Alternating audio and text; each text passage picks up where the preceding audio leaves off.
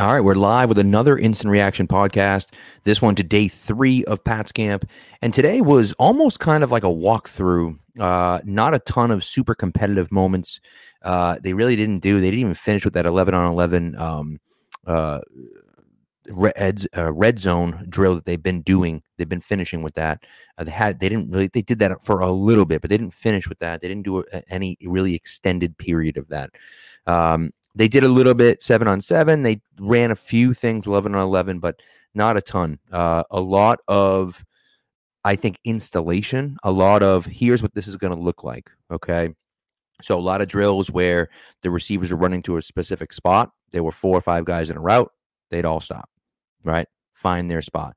And then Mac would hit one of them, or Bailey Zappe would hit one of them, or, or whatever the case may be. So uh, a few, you know, uh, more of a mental day today than I think a physical day. Really, that's kind of been the last three days, but uh, definitely more of a mental day today, even than even more so, I think, than the previous uh, than the previous two days. A few things to to kind of um, to kind of look at. I, I think there were some interesting parts where you start looking at it and saying, like, okay, Jonnu Smith physically looks like he's out there ready to go. Uh, he made some nice catches today. He had a really nice catch in the back of the end zone on Kyle Duggar, uh, where he went up and got it in the corner of the end zone. Spiked the ball, gave the crowd, you know, crowd gave him a big pop, and then he ran a lap because he had uh, jumped off sides right before that. So, you know, ups and downs with Jonnu continue, but again, physically, he looks like he's ready to go. Uh, I think they're going to involve him in the offense a little bit more this year. I think uh, I'm looking forward to that. So, uh, a lot of work kind of with the corners and D-backs. They ran a one-on-one drill for a while uh, where it was just about getting off the line, D-backs staying in the hip pocket of the receiver, receiver fighting off Um, you know, the press uh, and and going from there. So Tyquan Thornton, his skills off the line were noticeable. Uh, he's just untouchable off the line. So that was good to see. And then that that drill ended, and they uh, they said, okay, you know, the coach, whoever the coach was running, I believe it's the assistant wide receivers coach, was running the drill, and he said, okay, last rep, and uh, they want they run the rep, and as soon as that rep is over, Malcolm comes out, Malcolm Butler comes out, and he's like, no, I want Parker one more rep. So they ran one more rep with with uh, with Parker and uh, and Butler, and Butler stayed right in his hip pocket. Uh, so he had a good competitive day today. When they ran, anytime they ran seven on seven or or, or even eleven on eleven for a short extended period uh, for a short time today, I thought Butler was extremely competitive. He was out there fighting, uh, which you know we know that that's what he does. We know that's what he brings to the table. You could see that a lot today. I thought that came out a lot today. That competitive fire was coming out of Malcolm for sure today. Um, I thought he he played well. Uh, really wasn't a ton to see. There was one play where Mac threw it directly to Jalen Mills, and I mean directly. He was the only one there. After the play, Hunter Henry was like, hey, that's my bad. Now, Hunter Henry was on the other side of the field, so I'm not one hundred percent sure what happened. Jakobi Meyers ran an out route on that play, and my, uh, Mac threw it as though it were, you know, a, a comeback or a sit route, and it, it obviously wasn't. Now, I'm not one hundred percent sure what happened, but it looked like to me the first read was Hunter Henry, who was on the left side of the offense, split out wide. I think he was supposed to run a curl route and didn't. He ran an out route instead, or he was supposed to run an in and ran. I'm not exactly sure what he ran because I was watching the ball, and I'm like, what the heck was that? I turn over, and Henry's looking. He's like, hey, that's that's on me. That's my bad. Sorry about that. And so my my only thought is that Henry were the was the first read on that, and then Mac just went back to his second read without looking and just threw it. And Jakobi then read it wrong as well. So, uh, you know, not a, that's, but again, that's what they're working on right now. That's the mental stuff that they're trying to figure out. Okay, here's the play. Here's the defense that they're running. This is what we need to do. Okay, that first read, bam, is Hunter Henry. He needs to see it. Nope, he doesn't see it. Okay, now Mac comes back. Now, it was unclear whether Jakobi read that right or Mac read that right. Maybe Jakobi read it wrong and ran the wrong route. Maybe Mac read it wrong and threw it to the wrong spot and Jakobi was in the right spot. I don't know. Um, but either way, it was definitely a screw up from Hunter Henry. And again, either Mac or Aguilar or, or, or Jakobi were, were in the wrong on the other side. I'm not one hundred percent sure. But those are the types of things that get fixed during this practice. That's why they do this, because they want to look at the film and say, okay, hey, here's this play. Here's the defense that we're running. Here's what Henry did. This is why he screwed this up. Okay, now here's the other side. He screwed it up. He was wrong. Okay, now here's the other side. All right, Jakobi, You made the right read. Mac made the wrong read, right? Or, again, it's the other way around. Jakobi made the right read. Uh, Jakobi made the wrong read, and Mac made the right read. And either way, it ends up in a pick six because no one's paying attention, right? And so you have two out of eleven guys screw up, and then it turns into a pick six for the defense, right? So that those are the type of things that can't happen during the season, and that's why you have these types of practices. Again, it's not a ton to glean from us. We look at it and say, okay, you know, what what can we see, right? I thought Rhamondre had a nice day. They were throwing to him a ton out of the backfield. Uh, but again, like, you know, there's not a ton for us to glean from it where you look at it and say, like, okay, oh, yeah, we uh, this guy was, this guy did this or this guy. There's just not, there's not a ton to see. So, um, but again, you know, a competitive practice, one play, my boy, my boy, Tre Nixon, you know, my guy, Tre Nixon, um, caught up. Uh, thanks, thanks, Aussie. Appreciate you, man. Thanks for tuning in. Um, so, you know, th- there was one play, Tre Nixon in the corner of the end zone uh, against Shaun Wade, and Shaun Wade was wearing was wearing the boxing mitts, but doesn't matter. Uh, Wade went up and, and ripped it ripped it away from Wade in the uh, in the back of the end zone. Nice nice play uh, by Tre Nixon. So uh, that was good to see.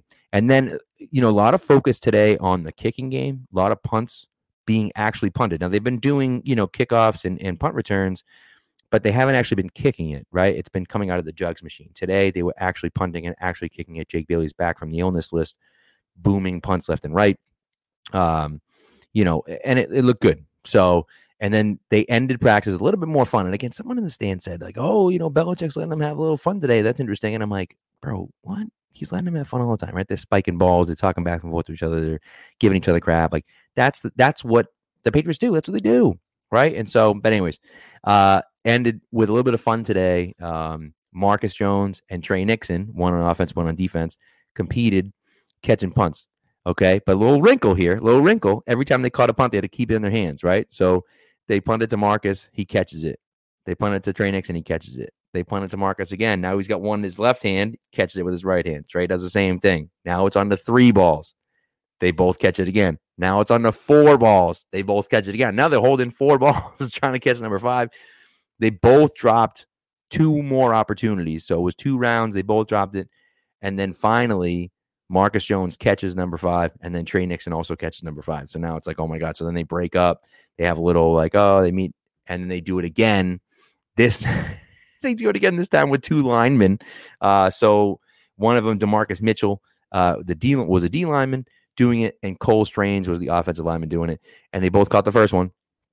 And then Mitchell dropped the second one. And Cole Strange, on the run, on the run, full sprint, right to his right, with the ball in his left hand, catches it one-handed, ends practice with a, with a win for the offense. So, just again, having fun, and this is this is the type of stuff that it builds the team camaraderie. Right, the offense goes nuts. I, I don't think it was for sprints or anything like that because because the defense didn't do anything anything, but nevertheless, it was for you know just bragging rights, right? And th- those are the types of things that build the camaraderie with the team. Again, I've talked about this. This team has fun together. They enjoy being with each other. They like each other. They like genuinely seem to like each other. And that makes a big difference. Now, it's going to be interesting now when the pads go on on Monday. It's going to be interesting to see do they like each other quite as much, right? And I, and I think they do still. But I mean, you know, where is that competitive, that competitive edge that we saw from Malcolm and we've seen from guys like, you know, K B brings the energy every play. And, you know, we've seen from, from DeMonte Parker and we've seen Jonnu Smith get amped up and Hunter Henry, you know, jump up and spike a few balls when he catches them. So there's definitely, they're definitely into it, right? But when the pads come on, now it gets a little bit more aggressive. And of course, they're, you know, they're not trying to kill each other out there. They're, they're on the same team, but they're, they're fighting. They're fighting out there, right? So that's the type of thing that I'm looking forward to seeing. I, I want to see what Cole Strange looks like. I, I think the offensive line is going to be really something to watch when the pads go on because, of course, there's a lot invested in Cole Strange, first round pick, right? But he looks good out there. He looks good. And so, you know, there's really nothing to see again right now.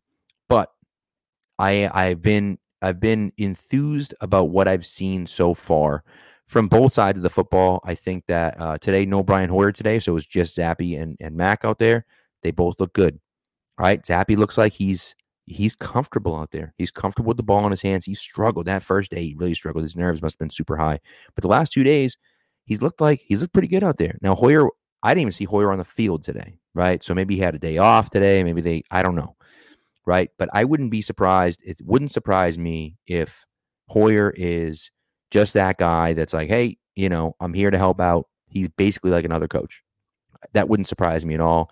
I wouldn't be surprised to see Zappe be the backup quarterback this year and see Hoyer be in that role of just a mentor for Mac Jones, right? So uh, so we'll see. Long way to go, obviously, right? I mean, like I said, we haven't even started hitting.